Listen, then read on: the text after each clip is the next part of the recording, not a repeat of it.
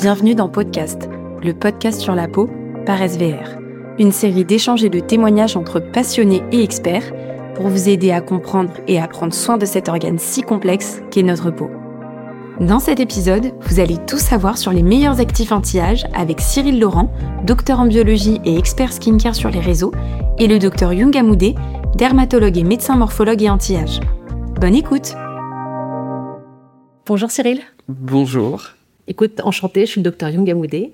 Je suis euh, médecin esthétique, médecin morphologue et anti-âge, et je suis ravie de faire ce podcast avec toi. Bah merci, euh, enchanté de faire euh, ta connaissance, c'est la première fois qu'on se rencontre. Donc moi c'est Cyril Laurent, j'ai donc euh, une chaîne YouTube et j'ai également un, compte Instagram. Et maintenant, j'ai aussi lancé ma propre marque euh, de cosmétiques qui s'appelle Sila, C-Y-L-A. Et j'ai un parcours un peu particulier parce qu'en fait, avant, je suis un scientifique. Donc, j'ai un doctorat en biologie des cellules souches. J'ai une grosse spécialité en immunologie. J'ai poursuivi euh, tout un travail après de recherche. C'était sur les cellules du pancréas. C'était ce qu'on appelle de la biologie de développement. Et euh, depuis des années, j'avais envie un peu de d'aller vers le royaume des cosmétiques. Magnifique. J'avais vu d'ailleurs un article qui était de la marque euh, SkinCeuticals sur le fameux CE férulique. Donc ça date maintenant. Et je m'en souviens bien parce que j'étais étudiant peut-être en deuxième ou troisième année à l'université, je sais plus trop, et c'est là où je me suis dit, mais en fait, on peut faire de la science en cosmétique. Ça t'avait interpellé. Ouais, exactement. Et c'est comme ça, en fait, que ma passion s'est amplifiée, et puis j'ai décidé un jour de faire les switches, en fait. Hein. Et d'allier euh, le scientifique à la passion. Mmh, exactement. C'est parfait. Mmh. Est-ce que dans un premier temps, vous pouvez nous dire quels sont les facteurs de vieillissement de la peau, que ce soit interne ou externe? Alors, euh, les facteurs de vieillissement, en fait, on peut les déterminer de façon interne et externe. Alors, ce qui est très en vogue en ce moment, on parle souvent de ce qu'on appelle l'exposome. L'exposome, en fait, c'est l'ensemble des facteurs de l'environnement, en fait, qui vont influencer le vieillissement de la peau. Ça, c'est quelque chose, en fait, en biologie qu'on connaît très bien. Il y a une partie qui est une partie un peu inerte entre guillemets, même si j'aime pas trop ça et les généticiens vont me tuer. Parce qu'effectivement en génétique, on, dit que notre bibliothèque, notre ADN, en fait, elle est fixe, elle ne bouge pas. En tout cas, on essaye de faire en sorte qu'elle ne bouge pas. Et ce qui va être modifié, c'est ce qu'on appelle l'épigénétique. Donc l'exemple typique que moi j'explique pour la peau, bah, c'est vous vous exposez par exemple au soleil. Au soleil, bah, 15 minutes après, vous avez par exemple plein de gènes qui ont été exprimés pour le stress de la peau, pour l'altération, pour la réparation de l'ADN, resynthétiser de nouveau du collagène, etc. Donc en fait, on a une partie qui est purement interne, qui est entre guillemets codée dans nos cellules. Donc c'est mhm. l'idée que si on était dans une... Euh, comment dire, un peu dans une boîte en verre protégée de tout, et eh ben c'est comme ça qu'on vieillirait et on a toute une partie externe qu'on appelle l'exposome, qui sont dus euh, bah, aux UV. Il y a la pollution, les changements de température, les changements d'hygrométrie. Si on va dehors, c'est plus sec. À l'intérieur, euh, ça peut être plus humide ou parfois c'est l'inverse. C'est tous ces stress en fait qui s'accumulent au cours du temps. C'est tout à fait ça. je, te rejoins là-dessus, un hein, facteur extrinsèque, intrinsèque, selon la classification un peu plus ancienne. Tout à fait. Euh, intrinsèque, ben, tout ce qui est euh, stress oxydatif dans son mm. sens euh, habituel, les réactions de glycation, la peroxydation lipidique, les modifications mm. enzymatiques. tout ce qui est hormonal, variation hormonale, chez l'homme, mais aussi beaucoup chez, la, femme. Et oui, tout ce qui est un peu inné, acquis, en tout cas la génétique. On sait bien qu'il y a des, patients ou des patients qui vieillissent mieux ou d'autres, c'est injuste mais ça en fait partie. Mhm. Et puis tout ce qui est extrinsèque, à savoir euh, le mode de vie, la pollution, euh, l'exposition au soleil, euh, comment est-ce qu'on mange, est-ce qu'on dort bien, est-ce qu'on est stressé, mhm. est-ce qu'on fume, tout ça, tout ça. Mhm. Est-ce qu'on boit trop Et oui, ça fait partie des choses. C'est ça, c'est l'exposome. Et ces facteurs, justement, quelles sont leurs conséquences sur la peau? Ce que je pense, c'est que alors les conséquences, tu les connais euh, tout aussi bien que moi, sinon mieux. Tous ces facteurs extrinsèques et intrinsèques vont provoquer des modifications biologiques, biochimiques, même physiques, qui vont faire qu'on a euh, des modifications des relations intercellulaires, des modifications de la fonctionnalité tissulaire, etc.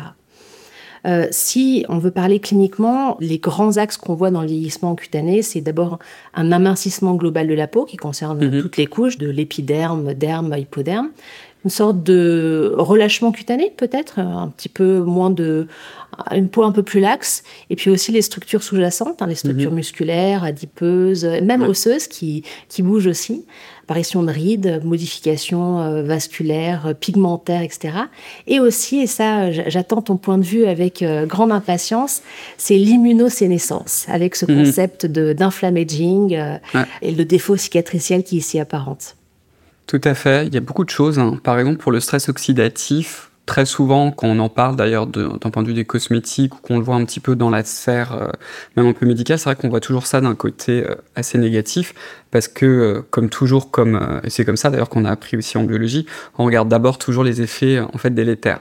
Le stress oxydatif, c'est quelque chose qui est essentiel à la vie. C'est comme ça que les cellules fabriquent leur énergie. Et en fait, ce contrôle du stress oxydatif est très important. C'est quelque chose qu'on perd avec l'âge. C'est vrai. Alors, on le perd par des facteurs internes dont on vient de parler, parce que voilà, génétiquement, pour des raisons hormonales, etc., bah, on est moins capable de le contrôler, mais aussi par des facteurs euh, externes, tout simplement.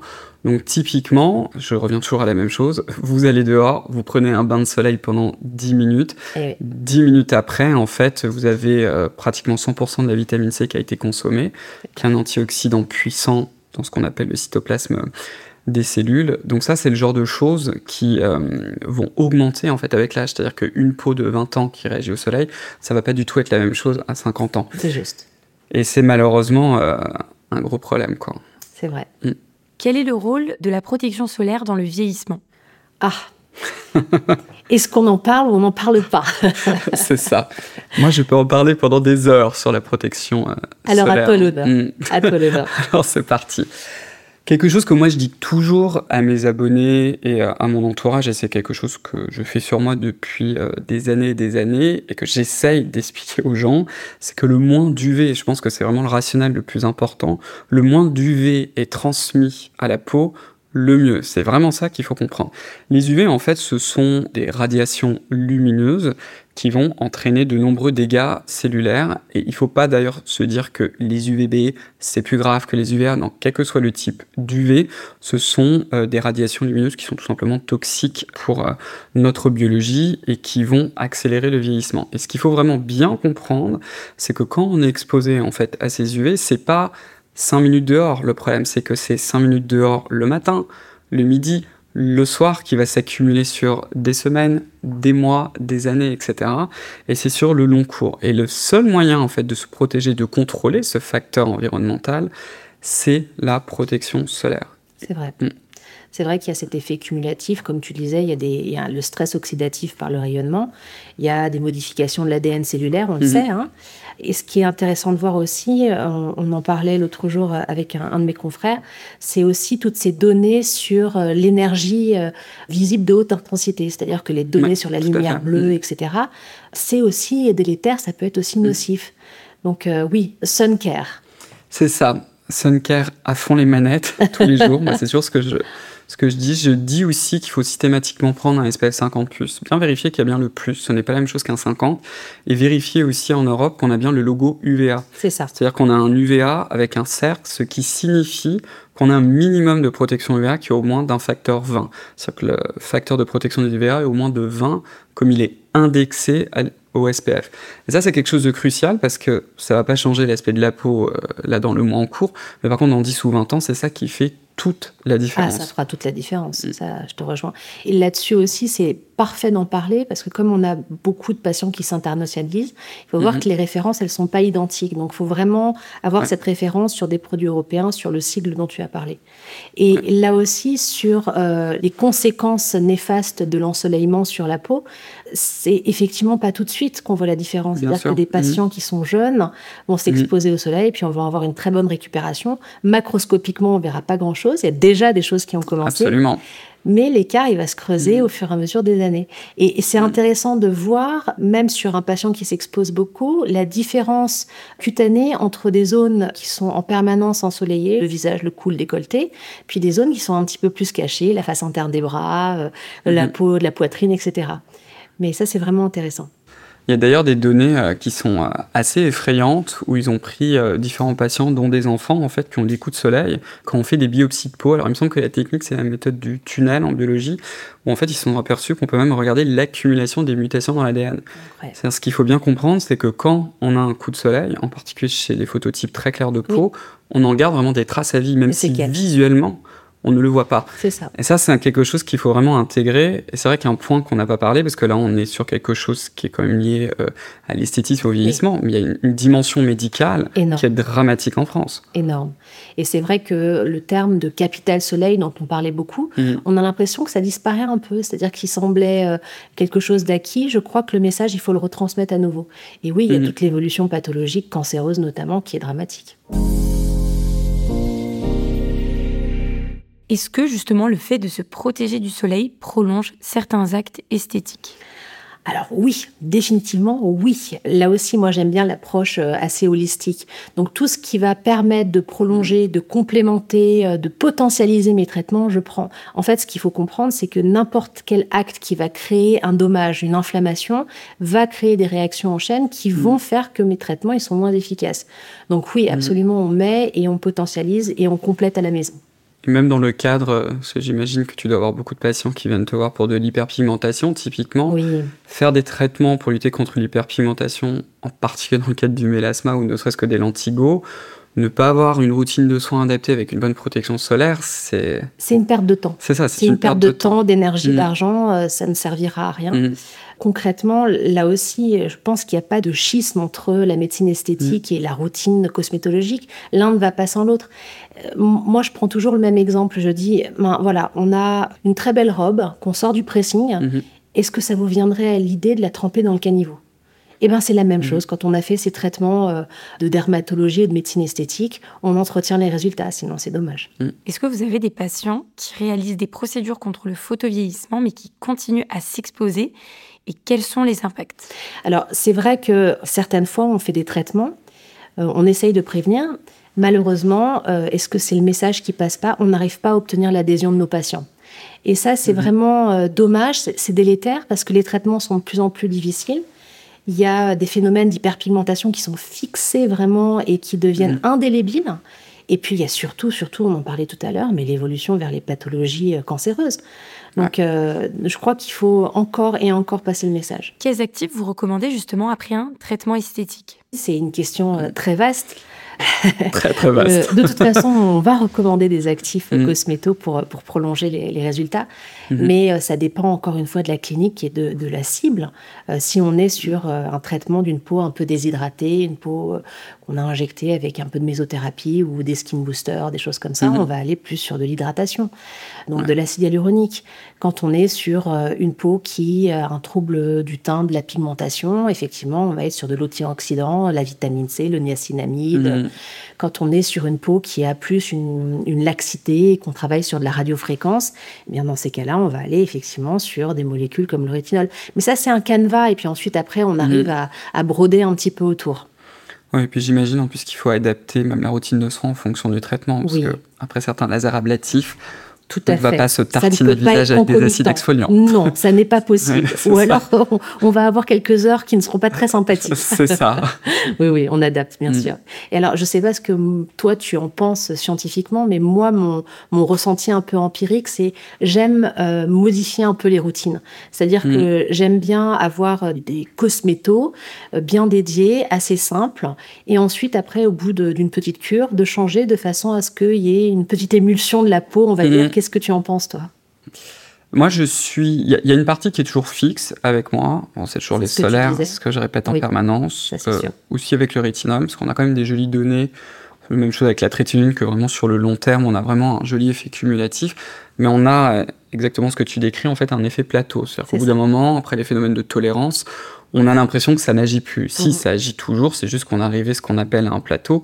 Et là, effectivement, ça peut être intéressant de, modifier. Mhm. Et en plus, c'est ça aussi qui est compliqué, c'est qu'on peut modifier parce que bah, nos attentes sont différentes, tout simplement, parce qu'avec le vieillissement, on a vu bah, par exemple qu'on avait plus de tâches, simplement, ou avec justement son médecin esthétique en fonction justement des différents traitements. Peut-être que euh, certains traitements à base euh, d'IPL ou de BBL, par exemple, vont faire qu'il va falloir diminuer peut-être certains actifs pendant un certain temps et puis les renforcer après pour éviter d'avoir un rebond pigmentaire. Enfin bref, donc là encore, c'est euh, très vaste. Il faut adapter, c'est ça. Et puis aussi, voir aussi avec les effets de mode. C'est-à-dire que mm. les, patients, souvent, envie, c'est naturel, c'est bien mm. légitime d'avoir un résultat très vite, euh, très rapide. Et des fois, il faut un petit peu de patience. Oui, ah, ça c'est un truc important. Hein. Les, même les, divisions cellulaires, ça ne se produit pas comme ça en une seconde. Hein. On aimerait bien, mais non. mais non, ça fonctionne pas comme ça. Il faut laisser du temps un peu parfois. De temps, un peu de temps au temps, mm. c'est ça. Est-ce qu'il existe justement des interactions entre ces différents actifs, entre ces molécules? Alors oui, absolument. Il y a des principes qui sont très très actifs. On citait le rétinol, mhm. les rétinoïdes en général. Et c'est vrai que souvent on a des, problèmes, tu disais, d'hyperpigmentation ou, mhm. ou euh, d'érythème, de, d'inflammation euh, un peu chronique, parce qu'il y a un mésusage des, molécules mhm. entre elles. Par exemple, certains, euh, certains rétinols n'iront pas avec certains acides de fruits ou certains peroxydes de benzoïle. Et là aussi, il ne faut pas hésiter à demander conseil. Absolument. Il y a aussi euh, tout un corollaire. il y a certains actifs qu'il ne faut juste pas mélanger ensemble. On n'en a pas parlé, mais il y a par exemple le peptide de cuivre, qui est un peptide très intéressant, qui est un peptide en fait qui nous est naturel, qu'on retrouve dans les processus de cicatrisation. Alors ça c'est un peu empirique, mais en fait on a vu que malheureusement il diminue avec l'âge, comme beaucoup de choses. On est sans doute plus sage. il y a des choses qui avec le temps partent un peu trop. C'est vrai.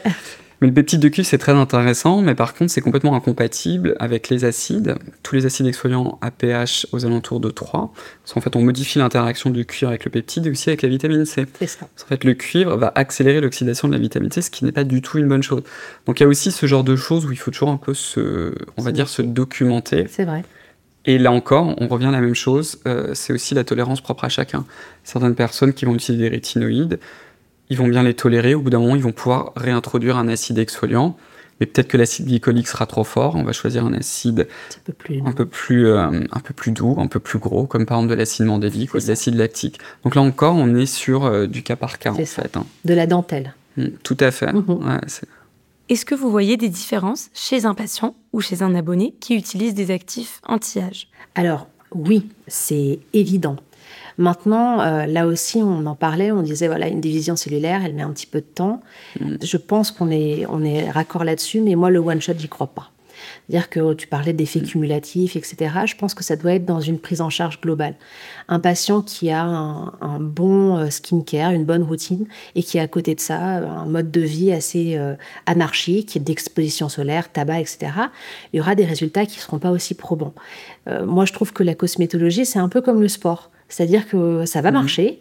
Il faut juste avoir euh, une pratique assez quotidienne, assez régulière. Et là, il y aura une vraie, vraie différence. Ouais, c'est vraiment important euh, cette idée de prendre en fait l'habitude. C'est vrai que dans, le soin de la peau, c'est souvent ce que je dis euh, à mes abonnés. C'est sûr que moi j'ai un contenu qui est très axé scientifique, mais il faut aussi qu'ils le voient comme prendre soin de soi aujourd'hui et demain et encore après-demain. Et je pense que même pour la médecine esthétique, c'est ce que j'essaye en tout cas de, de leur apprendre, c'est que même dans le cadre de la médecine esthétique, oui, elle est là pour corriger les signes de l'âge, mais il y a aussi toute une dimension très importante qui est dans la prévention, dans l'accompagnement. Et c'est pas on se réveille un matin, on fait un laser, on achète une crème miraculeuse et un mois après, c'est vraiment sur le long cours. Hein. Oui, et, c'est intéressant parce que sur une terme de terminologie, je trouve même mm. que le concept d'anti-aging est un petit peu, euh, des fois, moyen. Je trouve qu'on est plus sur du better aging. Euh, je trouve que ça correspond mm. mieux. Mm. on est vraiment dans l'accompagnement. Et aussi, ce que, je, ce que je leur dis souvent, et ça, c'est vraiment un truc qu'il faut bien se mettre dans la tête, c'est qu'un cosmétique, ça agit sur le vieillissement de la peau. Et quand je dis de la peau, c'est de l'épiderme et c'est vraiment le derme assez euh, superficiel oui, avec les solaires, on va aussi prévenir pour le derme plus profond, c'est vrai. Euh, mais du coup, il y a toute une composante du vieillissement même euh, du visage, par exemple, euh, qui touche bah, tout simplement le tissu adipeux, c'est-à-dire la graisse qui donne les volumes du visage qui vont finir par fondre. Ça, clairement, c'est de la dimension de, la médecine esthétique. Tout ce qui est restauration des volumes, remettre des volumes à certains endroits, ce n'est pas un accompagnement cosmétique. Donc, il faut aussi bien comprendre à chaque fois les tenants et les aboutissants, mais il y a beaucoup de techniques aussi en médecine esthétique qui aident vraiment à raffermir la peau telles que la radiofréquence, par exemple. Et ça, combiné à des bons cosmétiques, sur le long terme, c'est ça qui fait la différence. Absolument. Quels sont les actifs permettant d'optimiser les résultats esthétiques? Alors là aussi, il y en a beaucoup, on pourrait en parler pendant des heures, hein. mais globalement, ce sont des actifs qui vont continuer le, raisonnement qu'on a pu prendre. Mm Parler tout à l'heure de radiofréquence. La radiofréquence a pour but d'aller stimuler un peu les fibroblastes, de resynthétiser euh, le collagène et l'astine. Je trouve que d'avoir un actif, par exemple, tel que le rétinol, qui a effectivement cette mhm. action kératolytique, on le sait, mais aussi cette action au niveau de la synthèse des deux molécules citées, c'est intéressant parce qu'on va avoir l'effet effet cumulatif. Si on est sur un traitement réhydratant, alors oui, on ira sur de l'acide hyaluronique de faible poids moléculaire, de façon à aller continuer un petit peu le travail qui a été fait en cabinet. On peut aussi parler de toute la dimension euh, des tâches, typiquement, quand on fait des traitements en médecine esthétique à base de lumière. S'il n'y a pas d'inhibiteur, par exemple, de la synthèse de mélanine avec un bon solaire, bah, ça va revenir, hein, malheureusement. Donc il faut vraiment allier les deux en fait. Hein. C'est vrai, mm. c'est vrai. Tout, tout, ce qui est lentilles solaire, tu parlais tout à l'heure des mélasmas, s'il n'y a pas de routine cosmétologique, j'aurais presque envie de dire en amont pour préparer et après pour, euh, pour réguler ou protéger, c'est du temps euh, inutile. Et aussi garder en tête, parce que ça c'est quelque chose qui, moi personnellement, me fascine beaucoup, il y a énormément de techniques en fait en médecine euh, esthétique qui créent une inflammation particulière. C'est vrai. J'ai donné euh, tout un cours récemment euh, sur l'inflammation de la peau, et ce que j'expliquais c'est qu'il y a deux résultantes en fait dans la peau, c'est qu'on a une partie où on tend vers la régénération, mhm. c'est-à-dire cette idée en fait où on refait un tissu 100% sain et plus jeune finalement. Mhm. C'est ce que beaucoup de techniques de médecine esthétique tentent à faire. Comme au contraire, quand une inflammation qui est créée par les UV, là, on va vers quelque chose de cicatriciel. Tout à fait. Sur quelque chose où on ne répare pas et où on détériore finalement le tissu et on se retrouve à la fin avec quelque chose de moins bien. Et ça, je pense que les cosmétiques ont un rôle clé justement en contrôlant ce qu'on disait au début, l'exposome justement, cette idée de mettre la peau dans cette espèce de bulle finalement anti-inflammatoire entre guillemets. Mhm. On n'est pas censé le dire pour les cosmétiques, mais vraiment pour la calmer, pour l'accompagner, pour diminuer ces inflammations délétères, pour privilégier justement la régénération. C'est vrai, je suis tout à fait d'accord avec toi, ça agit en synergie et c'est très important à ce que les patients le comprennent pour obtenir leur mmh. adhésion.